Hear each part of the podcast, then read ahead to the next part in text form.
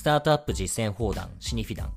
この番組ではシニフィアンの3名、小林、村上、そして私朝倉がスタートアップや上場企業の経営にまつわる少しクロート好みなテーマについてお話しします。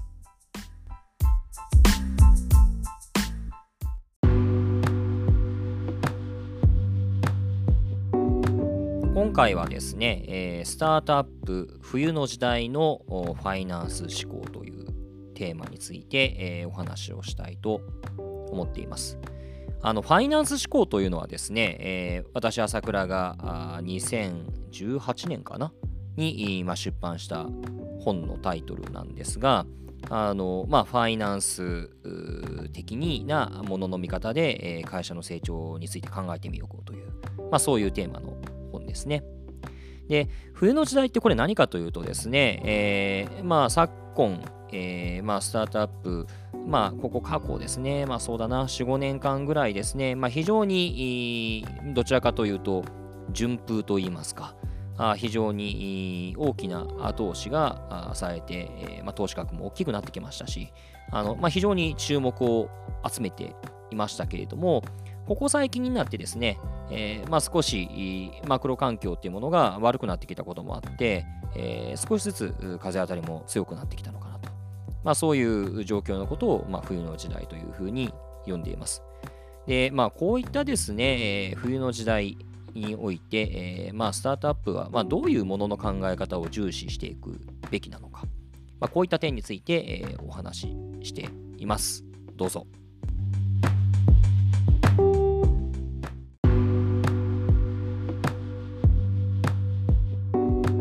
はい、えー、今日はあ、まあ、スタートアップ、まあ、冬の時代が来るんじゃないかって話が、まあ、よくされますし、まあ、我々も、えー、これまでこのシニフィナンでお話をしたことがありますけれども、まあ、その時代におけるファイナンス思考について、えー、考えてみたいと思います。はい、要はファイナンス思考って、まあ、目先の PL を気にせずに、えー、成長、会社の価値向上に向けて、えー、大きく張っていこうっていうことを、まあ、一部言ってる部分もあるので、うん、えー、ひょっとしたらそれって冬の時代には関係ないことなんじゃないのと思われてしまう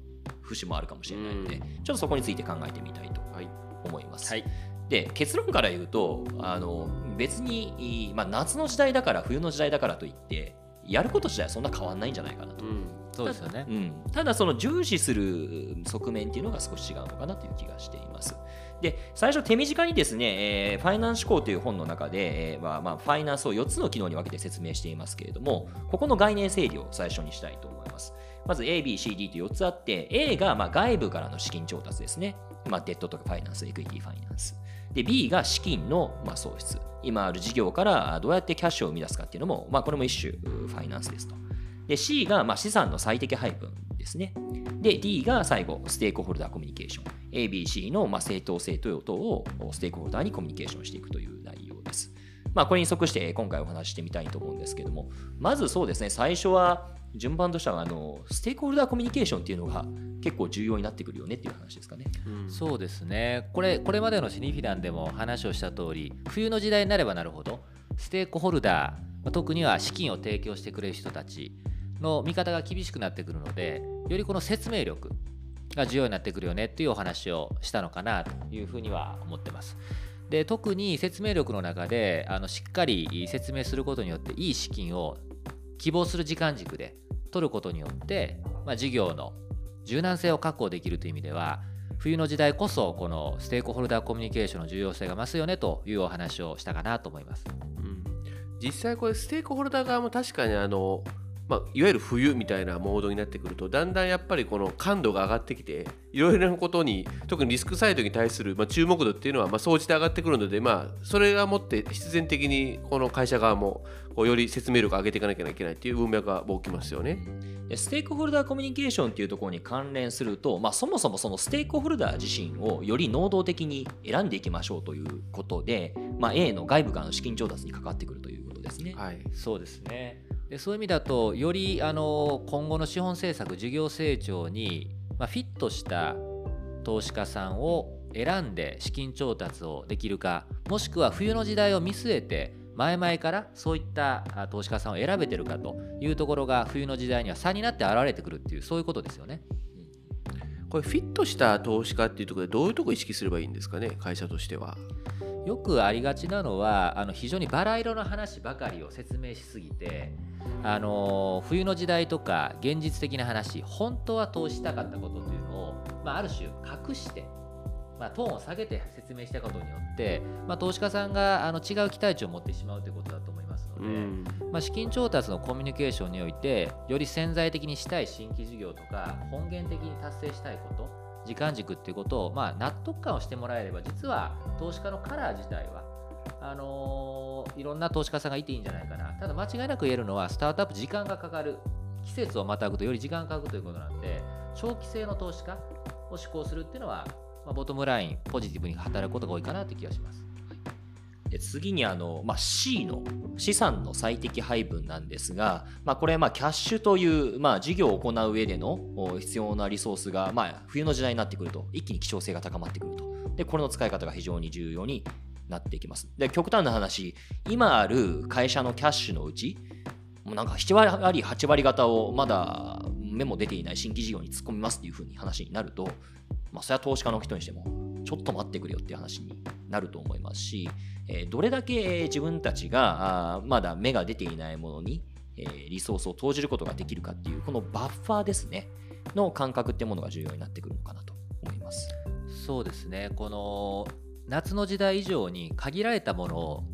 まあ、分配していくわけなので、ま、そこの重要性意思決定の精度っていうのが、ま、重要になってきますし、ま、選別していかなきゃいけない。ここには投資できない。ここに投資するんだ。あとは冬の時代になるとマーケット自体が細りますからそこから期待されるリターンも下がってきますよねあとは調達が難しくなってくるので、より長く事業に対してチャレンジできる回数を取りたいということになりますので、総合的にどこに配置していくのか、結果的にはどこを絞るのかということの重要性がより高まってくると、そういうことですよね。やっぱりここの優先順位付けがどれぐらい経営者が解像度を持ってできてるかどうかっていうのを投資家サイドもよりあの注意してみるようになりますよね。でそれで言うと今そのマーケットも細ってくるっていうような話ありましたけどこれって新規事業に限らずまあ、既存事業も当然ででそういう意味で言うと実は B の、まあ、今ある事業からいかにして、えー事業を通じて資金を創出するかっていうところがひょっとしたら一番重要なポイントになってくるのかなという気もしています。うんそうですね。まさにこれまでの D のコミュニケーションとか A の資金調達、C の最適分配のところ全てに多分絡むんだと思いますけども、既存の事業から、まあ、キャッシュが創出できてなくても、夏の時代であれば、説明もできるかもしれないし、調達もできるかもしれないと。投下できる資本、資産の余裕もあるかもしれないということですけども、冬の時代になると、途端にリソースが限られますので、既存の事業からしっかりと資金を創出できているかどうかってところの重要性が圧倒的に高まる。これが冬の時代の最大の特徴かもしれませんね。まあ、そういう意味で言うと、まあ、ある種、まあ、ちょっと守り的な意識っていうものもお重要になってくるところがあるのかなと。まあ、固定費ちゃんと抑制しましょうだとか、はいはいあーまあ、資金投下のお効率性を考えましょうということですよね。この辺の話っていうのは実はそれこそ何度も今日言ってるように別に夏だろうが春だろうが秋だろうが冬だろうが本当はずっとやるべきことでそうですね。こう投投じたこうお金に対してどれぐらいのキャッシュを生み出せるかっていうのはいつ何時であれ最大化すべきものであってこれはマーケット投資の類であろうが人材投資であろうが、まあ、はたまたオフィス投資であろうが、まあ、基本的に意識すべきことなんではありますけれども、まあ、よりここへの注目度も上がってくる中で改めてあの最適にできているかどうかっていうのを意識し直す必要があるということなのかなというふうには思いますね。まあ、やっぱり現金、キャッシュの重要性が冬になるとより増してくるということだからこそ、まあ、既存の事業からしっかりと資金を創出できているかどうかっていうことが、まあ、かなり差になってくるということだと思いますし、うん。創出できていることによってより将来の投資できる資金の余裕が出てくるという意味では資産の最適分配の余裕が出るということなので、まあ、もっと言ってしまうと成長するチャンスが多いということそうすると投資家さんにとっても魅力が増すということなのでまあこれも基本の基本ですけどもしっかりキャッシュを創出していくということができてる経営者かどうかということがより問われるということですかね。これ実際あのそういう意味ではきちんと使う経営者の方がこうキャッシュを有効活用できるっていう、まあ、直接的なこともありますけど今後新たに提供する側そのエクイティ提供者であれデッド提供者であれそういう人たちもよりこの最適配分ができないああのきちんと最適にこう創出できない人に対して預けるわけにはいかんという感度が高くなるのでそういう意味では新たにニューマネーをあの提供を受けるという点でもこの観点は重要になりますよね。間違いないですね多分事業よりも投資家さんの方がよりこのリスクに対して保守的になるのが冬の時代ですからそういった保守的な方々に納得してもらうためにはもうよりファクトとしてキャッシュを創出できてる絞ってる最適に使ってるということ自体を説得しないと保守的な人はなかなかお金を出してくれない。そういうことですよね。うん。まあ、そういう意味で言うと、まあ、ファイナンス思考って決して、えー夏の時代の池丼の時の話だけではない、まあ、逆に言うと夏の時代であれば多少そこ荒くても、えーまあ、なんとかなってしまっているっていうところはあったのかもしれないけれども冬の時代であればあるからこそより本当にそのキャッシュの使い方っていうのが自分たちの事業価値向上会社の価値向上に効いているのかどうなのか。あこういった観点に対するセンス感度っていうものが重要になってくるということでしょうかね。そうですね。まさに足切りが上がる状態ですよね。だからこそよりファイナンス思考の重要性が高まるということかなと思います。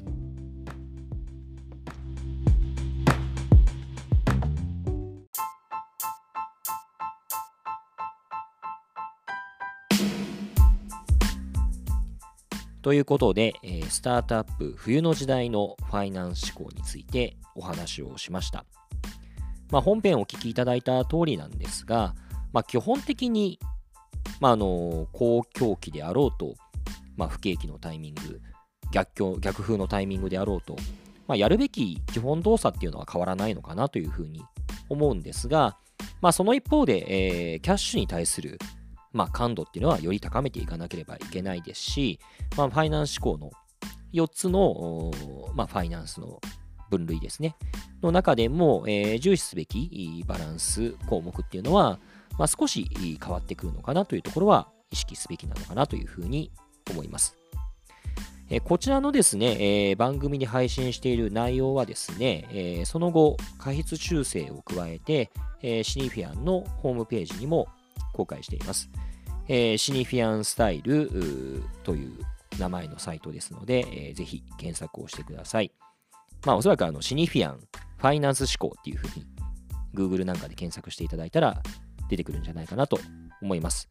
はい、えーということで、えー今日はここまでです。